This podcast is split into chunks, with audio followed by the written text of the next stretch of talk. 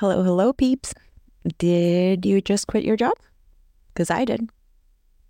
well, a few months ago, really. I'm Maricela Herrera, and welcome to this little corner of the internet where we talk about the messy middle, that portion of time when you're going through a life changing career transition and don't really know where to look.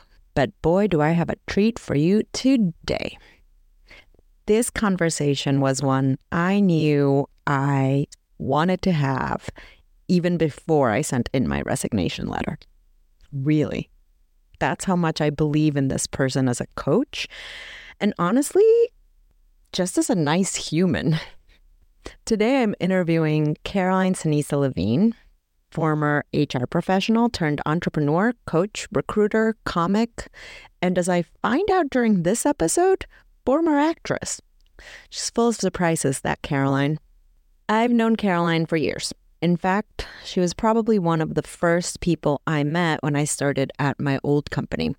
So she saw me navigate more than a decade of work, bunch of different roles, and really become the professional I am now. And trust me, when I look back at those 10 years, I changed a lot. You'd never think of me as an introvert, shy, quiet person. But, well, that was me. Still an introvert. Definitely not shy or quiet, though. Anyway, I've always admired Caroline's no nonsense approach and her willingness to help other people. Because Caroline works with a lot of people going through career pivots, this episode doesn't only cover Caroline's story, which is full of career transitions, but it also goes into examples and tips from her work with clients. I promise it's packed with good stuff. In fact, I like some of Caroline's suggestions so much that I take them on. And I'll be sharing a little bit about my experience with that uh, tomorrow on a special mini-sode. It'll be a little update you can listen to. See, I'm trying out some new stuff. Definitely looking for clarity at the end of this tunnel. Anyway, I really hope you enjoy this conversation. Thanks for listening. Let me know what you think.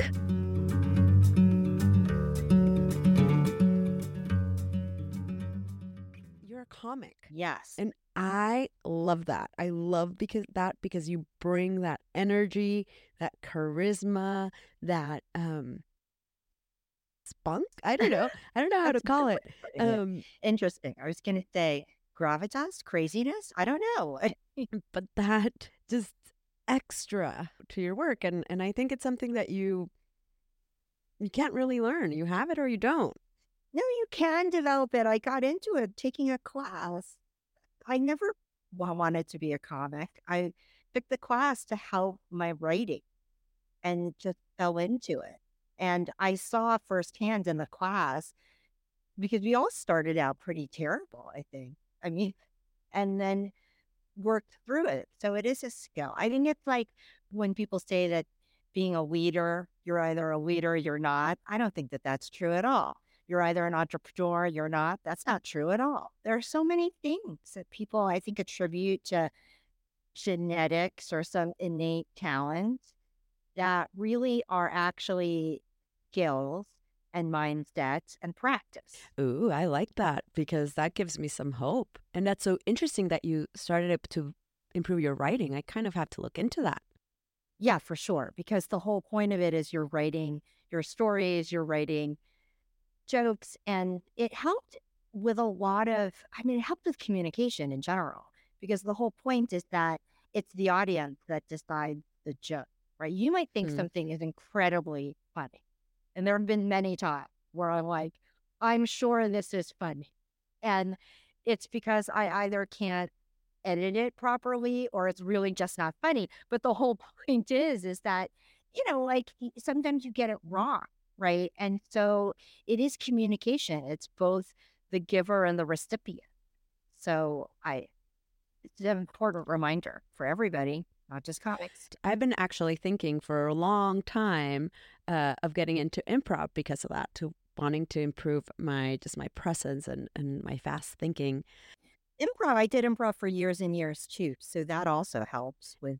Yeah, it feels like improv would really help with, you know, courage, just thinking on your feet. Yeah, for sure. Spontaneity, courage, just the courage to get off the line and jump into a scene. And boy, yeah. So, anyway, I would love it if you could introduce yourself to our audience and tell us a little bit about what you're doing, and we can work from there. So it's funny because you mentioned that we know each other for over 10 mm-hmm. years and I've seen you through all these different roles. The entire time that, that you have known me, I've been an entrepreneur running my own recruiting and coaching business. But prior to that, I spent 15 years in a traditional job like everybody else, but I, w- I started as a strategy consultant in the risk management investment banking practice of a strategy consulting firm in New York. I then moved into retained executive search. So I got into hiring people still for the consulting industry. So it was a role pivot, but not an industry pivot. And then I moved in house in a corporate HR role. So I was still doing recruiting, but it was for a media company.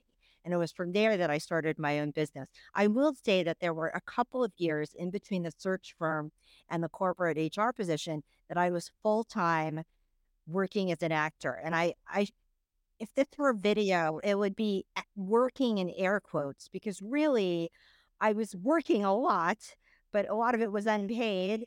Little indie films and student films and black box theater and lots of auditions and extra work that when you factor in everything doesn't really pay. And so I I tell people I went from a six figure job to a three figure job. That's not a typo or you didn't mishear me, three figures, because that's how much I earned, you know, one year just from like cobbling together stuff. And then you you you net out the headshots, the transportation costs of going to the auditions, the classes, you know, so much training that goes into it. And so uh, so I did a lot of pivots before you you met me, and then of course entrepreneurship is a pivot every day of your business. Yeah, I never knew you went into acting. Wow, that's a big change and a massive jump in income from six figures to three figures. That's really scary. Yeah, for sure. So I think this is going to be helpful to a lot of people because I actually think of myself as being very risk averse and conservative. And yet, when people hear that I left a six figure job to pursue, and this is in New York City, which is not cheap, as you know, There's not at all. Not cheap to live there. It, it's not as out of left field as it seems. I actually was a double major in college in music and economics. So I always had a left side, right side of the brain, I think, tug of war going on. I always enjoyed both of those things. Um, I was a classical pianist. I actually trained at Juilliard Manhattan School of Music. Uh, I don't even like classical music to listen to. So it was one of these things you fall into it, discover you have a talent, and then I was off to the races. I also joke that I'm Asian. So what do you do? You play an instrument. So, um, so there I was, you know, with this music degree, um, eh, but in a business career, and I really, really missed the art. And frankly speaking, I had really always wanted to be an actor. I loved doing plays and I was in school plays, you know, that you would do in your elementary school or middle school. So it wasn't anything, anything big or anything, but I, I really, really enjoy being on stage. And I had always wanted do that. And so this this kind of calling when I could feel like my my business job was not fulfilling, I started to pay attention to okay, so what are some of the other things that I'm interested in? And I didn't then just quit my job and become an actor. There was an over a year's worth of. I started taking one class. I took one class, and I said to myself, "I'm going to take this class, and it's probably not what I think, and then I'm just going to be done with it." Because actually, one of the other things that I really thought that I would enjoy is crafting. I had always looked at these Martha Stewart magazines. I always thought that I was going to create all these things. I took one four week sewing class and I, I was almost sticking the needles in my eyes by the end of that class. I was just so, I would have paid the teacher to get out of the class. So I was so not interested. And I've never looked at a crafting book again. I have no desire. So that's what I saw with the whole acting bug. I said, okay, I'm going to take this class and then it, I'll, I'll, be done with it, like the sewing. and it'll get me closer to figuring out what it is that I want to do. It'll be an outlet for while I have this job that that was okay, but not 100% fulfilling. And then I took the class and I, it was, it was like I was back in grade school. Uh, you know, I just enjoyed it so much. And I realized like, wow, you know, this is, this is what it feels like to enjoy something, Oh, right? Which I think a lot of people who have jobs that Yeah. they don't like have really forgotten. I call it the passion muscle. They have let it atrophy. They don't even know what it's like to do something just for the pleasure of doing it and not to make money, not to feel important, not to get to the next rung on the ladder, but that that it's something that you do and it's incredibly enjoyable. I took this acting class and I was like, wow, this is so, so, so, so great. So again, I didn't just quit my job. I because there, there's a difference between doing something as a hobby that you enjoy and doing something as a profession. mhm. So this is a nice hobby, right? So I'm going to enjoy doing this as I do it. But I, rather than being on stage, I liked actually the film and TV aspect of it. I took a TV class. I took a soap opera class. I never even watched soap operas. It was fascinating. I just learned so much. And I was just having fun. I was taking class after class after class. And I started taking two classes. Then it started to get really busy with my job. And I was married and I had um, one kid at the time, you know, and was thinking about having the second kid. So it wasn't as if I had a lot of free time, but I really, really enjoyed it. And as I was taking these classes, and the classes were more and more populated by people who are actually doing it for a living, the other thing too was that in order to get involved with the projects that I wanted to get involved with, TV stuff or film stuff, I really needed to be available during the day. I really needed to be in it more than as a student or as a hobbyist. And so I knew in the back of my mind that if I was going to take this a step further, I would need to think rethink my day job. So again, like I wasn't making money from acting, so it wasn't like I could I could rely on it as my profession. But what I did was I didn't just look the other way and say, well, you know, I have a six figure job and I just can't walk away. I, I thought of it in terms of what would need to happen for me to walk away, aside from winning the lottery, which is out of my control, right? So, like, I started saying to myself, sure, I have the six figure job, but I'm also married. So I share expenses. And how much do I really spend? Right? Like, if I lost my job, for example, it would be the same thing, right? If I suddenly lost this job, would, how long could we survive? Like, what would that look like? And so I spent a year actually living as if I didn't have that job because I wanted to see how tethered am I to the income? How tethered am I to the security blanket of having a job? Like, just I just wanted to feel, and I wanted uh, hardcore numbers on it because I I ran my own budgets, but it's never the same as living it. And so after a year, I was actually not able to save my after taxing, which tells me that I was relying on my job. Even as many cuts and eh, things that I was trying to do, I was not able to cut it out entirely. So I knew that if I was going to do this acting thing, because I couldn't rely on making money as an actor, I would have to do something else, you know, and juggle it with the acting. And so I, I had that at the back of my mind. And actually, my first client, so I jumped into the acting thing knowing that I'd have to work at least part time. And my first client was my employer. So that I, I left. Right. And so that's the thing that I, I remind people who want to change careers and they hear my story and they and of course it sounds like you left a six figure job to for a three figure job as an actor. It sounds like this incredible jump. But it was actually a, a very baby step to baby step to baby, you know, to another, to another, to another over a period of time. And maybe I could have done it sooner and maybe I could have done it differently, but it's what worked for me. And so I tell people it's like you can find a way that even if you're risk averse and conservative like me, and then you rely on your income and that you don't have a lot of free time because I had, you know, I had a kid and I was married and I had a big job. You still will find a way if you really want to do it. So you did put a lot of thought and planning into it. A lot of us don't. I mean, I think, yes, it's the smart thing to do to review your finances and budgets and what life will be like without that income. I didn't do that much planning.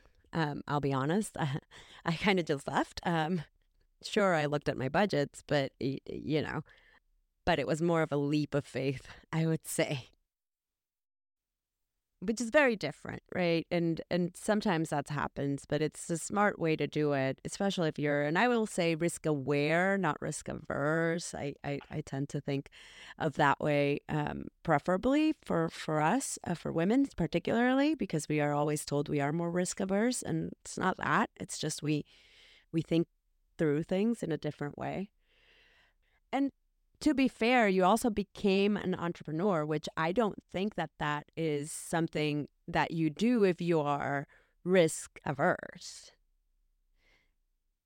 Starting your own business is I also think pretty the risky. entrepreneurship is, and it's interesting. I I I feel differently about it pre-pandemic and post-pandemic, if I can, because there's so much more flexibility now with the way that people work It just wasn't there when I jumped into business for myself. I largely became an entrepreneur because of the way that I wanted to work and live. Like, I just could not see myself in the corporate environment having the flexibility and the unlimited earning potential, honestly, of being an entrepreneur. So, so it, it varies, Maricela, based on what your role is, right? So I was in HR, which is a cost center at companies.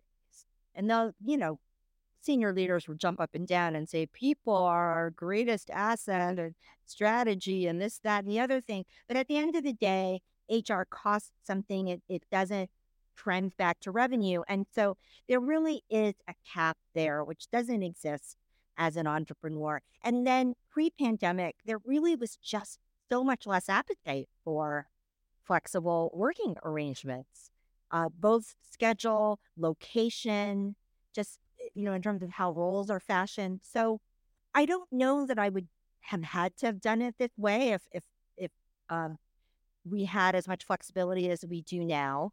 Um, but at the same time, to your point about with entrepreneurship, I do think it affords the ability to pick and choose what you're working on, uh, which direction you take your your business, and what you do day to day. There's so much of that flexibility there. And yes, you have to do things that you don't necessarily enjoy, but it's very, um, it's very thought through. I just feel like you're you're constantly thinking about, okay, what do I have to do today? What would be a nice thing to do today? Like, how can I get all these things done? And so it does that question of what should I be doing that comes up every single day as an entrepreneur.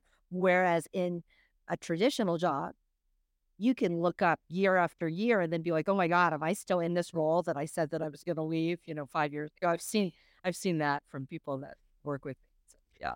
So you talk about your practice and I and I want to talk about the people that you work with because I think you see a lot of different stories. What do you see the most from your clients? Do you see people who have done pivots that are very thought through as the ones that you are describing or people who do more like what I did and just kind of leave? Or what at what point are they are they coming to you? Like have their is their mind made up? Are they in at a point of being ready to jump? Um i'm kind of curious of how people go through this decision making process of what they're doing next and i know you help a lot of people with that it's all over the board. And I actually want to go back to something you said, Maricela, because when I talked about um, not quitting my job and really doing as many experiments as possible while I was still working, and and you said, "Oh no, I did it the opposite, where I just quit my job." That's actually something that I see quite often. So I see both things. I see people who who hold on to their job and try to do the pivot while they're working. I see people who just will will quit because they feel like they don't have the headspace and they don't have the emotional space to do it any other way.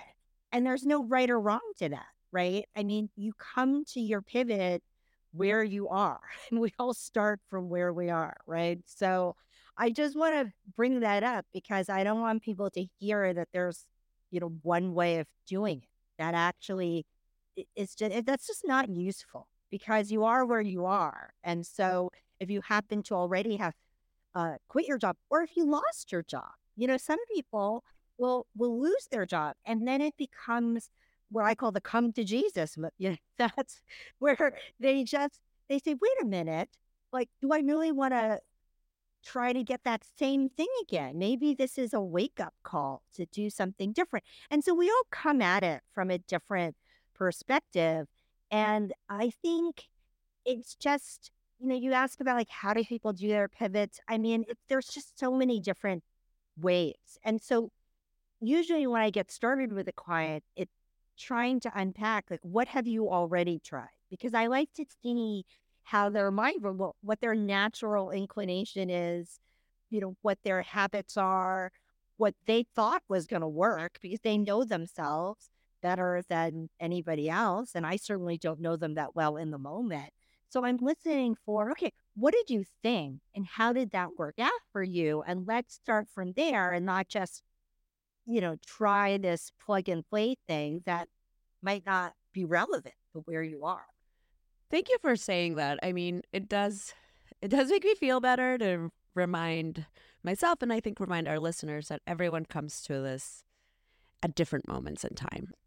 For me, I was one of the ones you mentioned, like your clients who didn't have enough headspace or emotional space to do a pivot while I was working. I mean, my job was all consuming. I that was all I thought about. I needed to take that jump if I wanted to have the space to actually explore what I want. And like you said, other people also come come at a pivot because the universe kind of kicked their butt into it and it wasn't necessarily their choice. So yeah, we all we all come from different circumstances. So you say people know themselves the best, and and sure, but I would also argue a lot of us kind of sometimes don't want to see or don't want to be honest. Um, I'm very curious. What do you think, or what do you see when you talk to your clients as one of the biggest obstacles that they face when trying to do a big change like this, or when approaching a moment of change like a big career pivot? I think one of the biggest obstacles is the mindset of, I already know that. I already know that. I already tried that. That's not going to work. That's not me. So there needs to be an openness. There has to be some something inside you that says, I can make a change. And I might not know where that change is going to come from or where it's going to lead, but I am open to doing something differently. If we can get there, then we're off to the races because, as I said, people come to their pivots differently. And what's the next step for one person is different from the next step for someone else.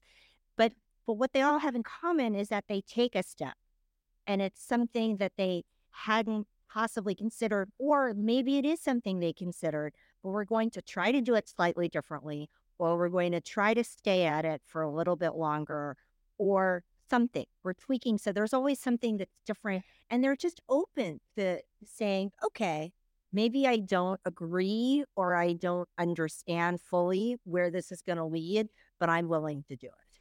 So it's all about them having an open mind. How do you get them to make that shift? Yeah. So it can be something as simple as you know, I'll say, well, keep a journal. And many people will say, well, I already journal. And I say, yeah, okay. But I want you to pay attention to just the notions that come to you of things that you enjoy. So I'm going to go back to that passion muscle. I do think that people really have no idea. So I have them write a hundred, I call it the hundred dreams exercise. And it is a hundred. And it's a hundred things that you want to be, do, or have like at some point. Some of these things you've already done, maybe. Like say that you want to get married or you want to go to college or you want to get a graduate degree or something like that. And so some things you've mm. already done. But there are other things you haven't done. Maybe a book that you haven't read or a trip you haven't taken or something, something, so like big and small, like not just I want to be an actor and work in films or something. That might be on there too, but it's big and small, right? So I have them write down that list and I have them find things that they can do right away. So things like reading that book or taking the sewing class in my case, or, you know, whatever it is, just to get back in touch with things that they enjoy. So I had a client who again swore up and down it's like i have no idea what i want to do i'm exhausted i have this job and i work 80 hours and i can't leave the job because i don't have any saving you know i mean it's like on and off right it's like the world is against me and you know i have i have no one and that you know like a level zero on my superpower you know like whatever stuck gun so okay i get that and so i had him write out his list. And so many of the things were big things, but I was really pu- pushing him. There must be some smaller things, smaller things, smaller things. And one of the things was to watch all the movies on the American Film Institute list, top 100 movies of all time, of which Citizen Kane was number one for a long time. So, not my favorite movie. Nonetheless, okay, we, we yeah. Anyway, he wanted to see those things, and and didn't he collapsed in front of the the TV anyway when he got back from work because he said that he was too tired to do anything else that we possibly could have come up with. I said, well, why don't you just watch those movies? And he was like, okay. And he was like, this is my assignment to watch the movies. And I was like, yeah, you're going to be sitting in front of your cat, you know, on your couch anyway. And so he started watching these movies. And I said, Is it what you thought it was? Like, are you really enjoying the movie? He said, Yeah, I'm really enjoying the movies. And he just became a much nicer person. I mean, he was just so unhappy at his job that it really affected everything. And so instead of talking about his job, he would talk about the movies. He would constantly talk about movies, and he would he he then found the energy to go out again because then he could talk about his movies. And then he, so he started networking. So he, he couldn't network before. I, I I told him don't go networking because you're it can hurt your job, sir. It is it's gonna hurt you because you're so miserable. And he recognized that. We could talk very freely. So something as small as that, it actually just he just became a better person because of it. He, by the way, became an actuary. He went back to school for statistics and became an actuary. He had been in the legal research field. So again, very big pivot. I'm not telling you to run out and be an actuary, but I don't choose for my clients what they're interested in. the point is, he got there by way of the movie. So I'm just telling you, there is a path for everybody. I love that story so much. Uh, I love that. The 100 dream exercise. I will absolutely have to do that. I will be honest, I have been going through this phase, right, since before I quit. That's part of it where I didn't I don't know what my passion is anymore. I really don't. Um I was so passionate about writing when I was growing up and I and when I was home and I think I've talked about this before. But when I was home uh after I quit for 3 weeks, I looked at my journals and all of them were I want to be a writer. I want to be a writer. I want to be a writer. And I stopped doing that. I I forgot about that passion and I kind of went in a different direction, which has, you know, served me well. I've worked with passion and mission all my life, but but I think I'm at a point where I need to do that exercise too. I think I need to to get back in touch with the things I want to do. And speaking about exercises, there's an exercise you talked about at one of our Elevate events a long time ago, and you have no idea how much that helped me.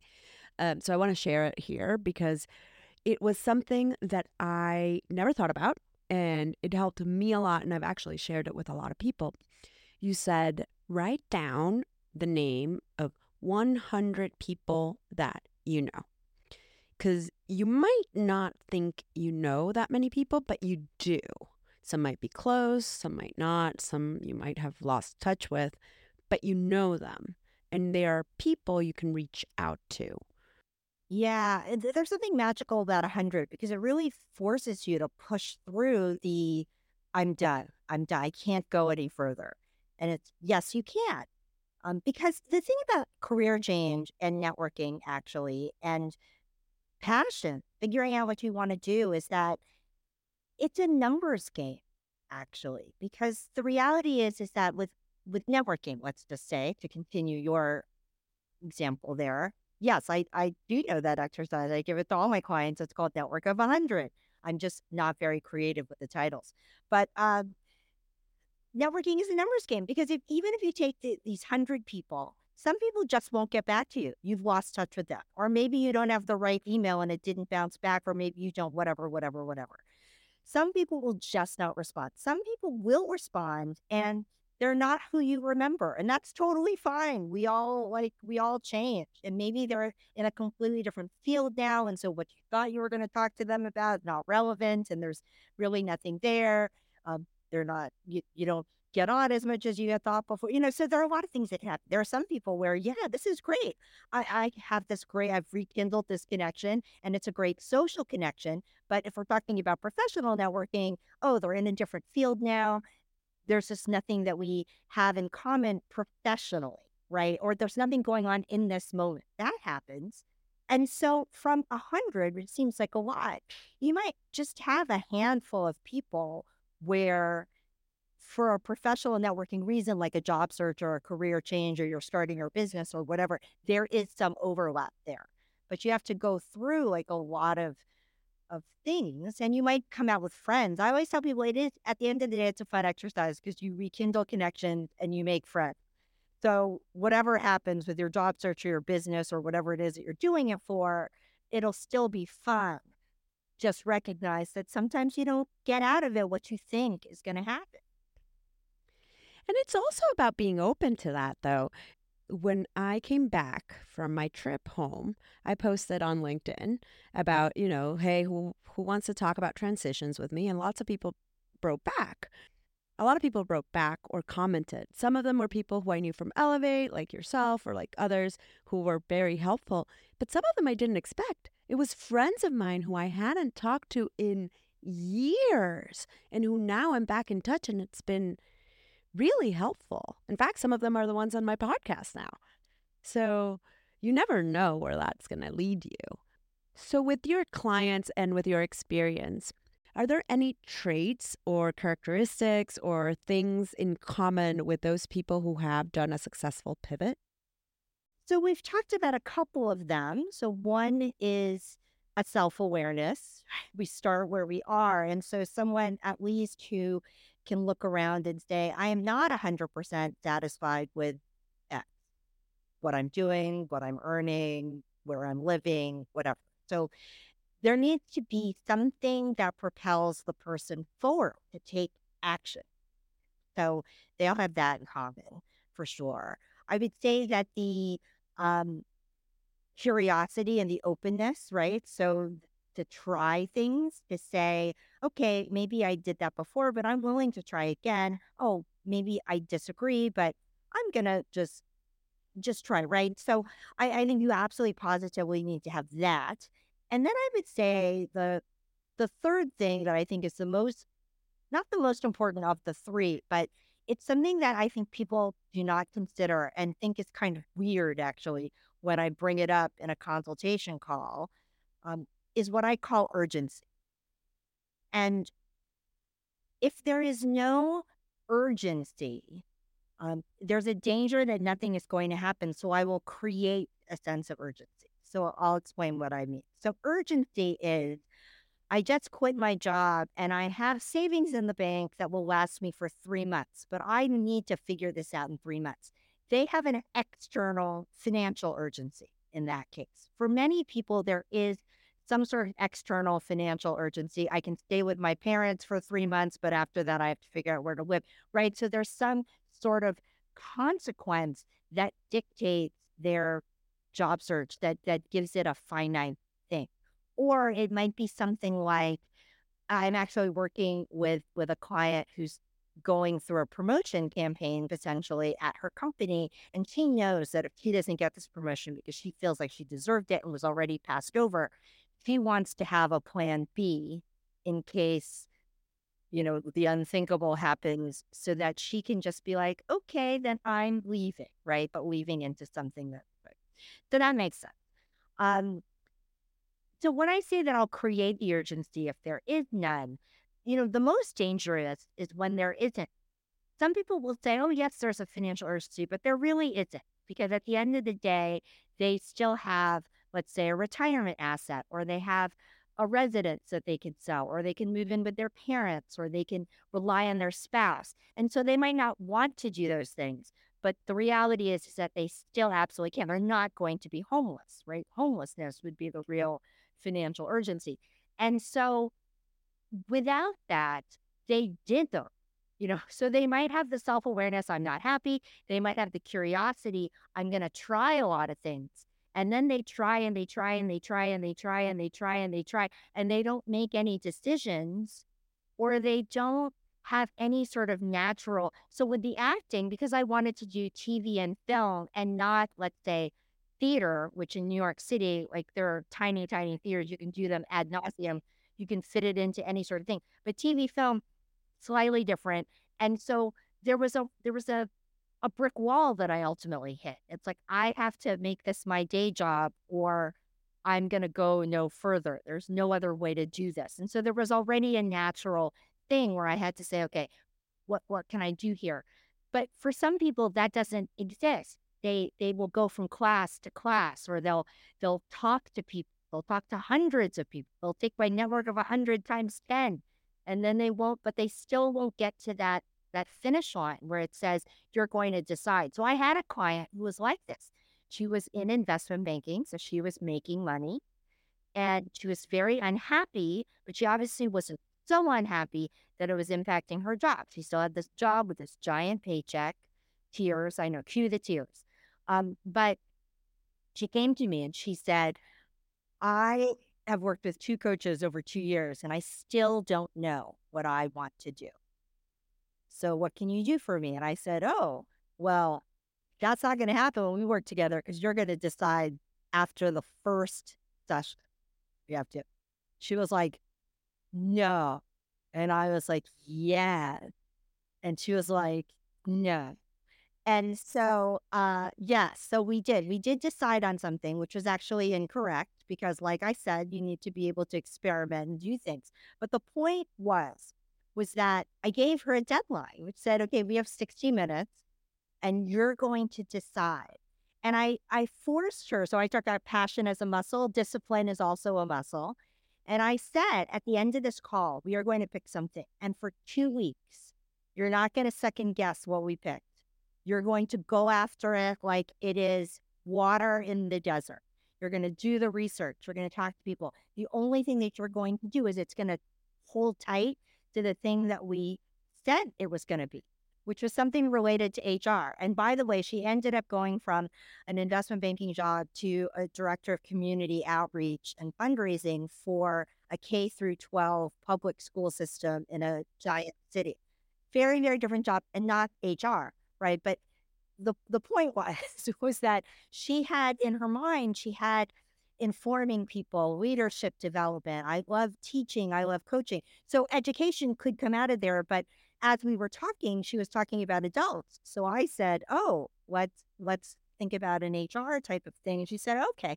And so for for 2 weeks, we really were homing in on HR and, and what that would look like. And in those activities, she was like, this isn't right. This isn't right. The target's not right. But it forced her to think of herself differently. She had to say, okay, banker, now I'm HR. How would I talk about myself? How would I message my resume, my LinkedIn profile? How would I do that research? What does it even mean to do research into HR? And so she was doing things tactically, right, that she could then repeat once we got education more refined as a target then she's able to rinse, wash, and repeat. Wash, rinse, and repeat is what it is, right? Like, so she can, she knows how to do the research. She knows how to do the messaging. Obviously, the messaging is different.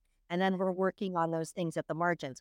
But it's the urgency. It's the saying, okay, you're going to decide now and you're going to finish in three months. Now, I fully, she actually did finish in three months. Now, I fully was not expecting her to finish in three months. That's a confluence both of her sheer determination, but also luck. I mean, it just, you, you can't time the job market. It just so happened that way. But the 30 the the 90 days that I I give to my clients, it's typical um that is the maximum that I will work with them at a period of time because I tell them you change in a business quarter. If you aren't ready to go in a business quarter, by the next quarter, it's a totally different economy, totally different set of competitors.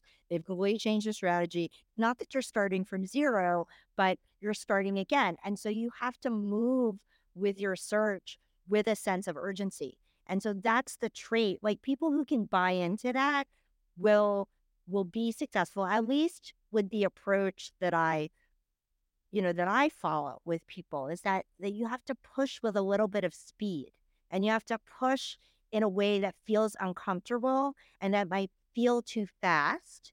And then again, sometimes it takes longer than three months just because the market takes longer, or you might pivot what you're looking for. She came to the HR to education thing relatively quickly. Some people, it's not that quick. They'll swear up and down. It's one thing, and then they'll pivot a little bit later. But that's totally fine. We are where we are. The point is, is that you have to have some sort of deadline. Otherwise, nothing happens.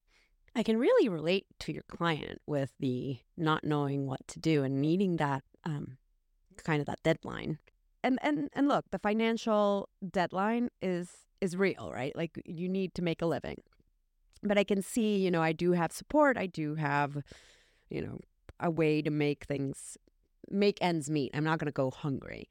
Uh, I'm very privileged to be able to do that and to have been able to make that switch the way I did.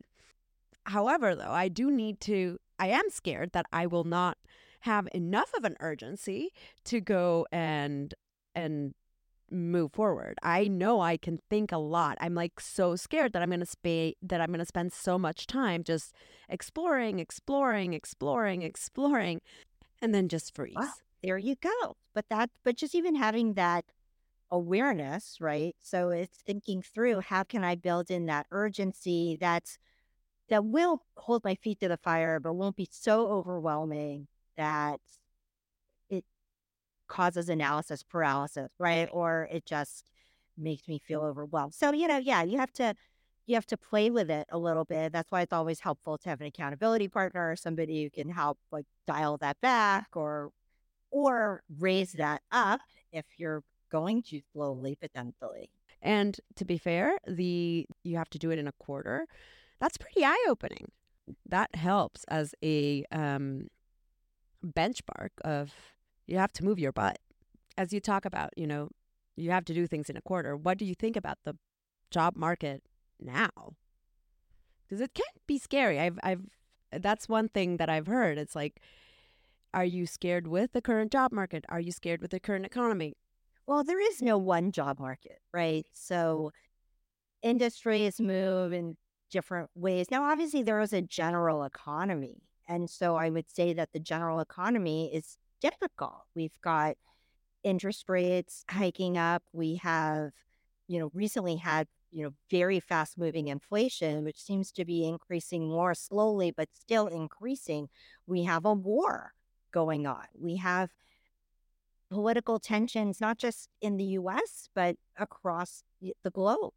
So there are a lot of difficulties that are industry agnostic. So every company is going to be facing this, every sector, the the government sector, the nonprofits. So yes, there is a general economy, but we all know this that some people will thrive and some people won't. Some companies will thrive and some won't. And so there is no one job market. So when I mentioned not timing the market, I just meant that you might be in late stages with a company and but they have rounds and rounds and rounds of interviews versus other companies might have just three interviews and they all get done on the same day and the stars align and it's very quick. It's very hard to predict that. It's impossible to predict it from the outside. Like I can't even tell you, oh yeah, financial services moves at this speed and media moves at this speed. And I worked in those industries. So because it's just not the same for every single company, geography, and and time in the market. So that's why I'm saying the 90 day urgency that I, I tell my clients to have. I, I want them to believe that because things do change business quarter to business quarter. But I also don't want them to beat themselves over the head if it they're just in a state where oh but we're not finished yet with all of my interviews and this that and the other. Yeah because we can't control when you exactly meet that dream company and how far along the process you are yeah i guess there's so many things out of our control it's important to keep that in mind. And you know like you said at the beginning we all come to our pivot when we come to our pivot wherever we are. Oh absolutely. Caroline thank you so much for doing this. This has been so much fun. I always love talking to you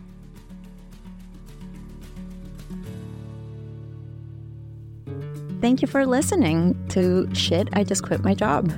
I hope you found this conversation useful and inspiring and maybe got a laugh or some ideas out of it. If you like the show, please rate, review, and subscribe. It means the world to me. Please share with your friends.